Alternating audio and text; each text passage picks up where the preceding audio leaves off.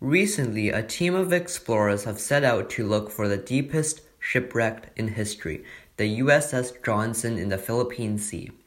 When they went 6,200 meters below the water's surface, a young bigfin squid was found gliding above the seafloor. These bigfin squids have super long arms and huge fins on their heads, and there have only been about a dozen confirmed sightings of the squid worldwide.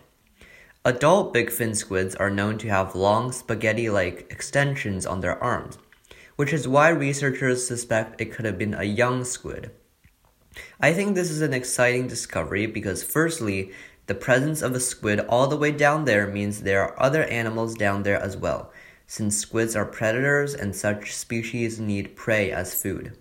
Secondly, it's a really spotted species. This shows that we're not even close to discovering every species on Earth. Goodbye.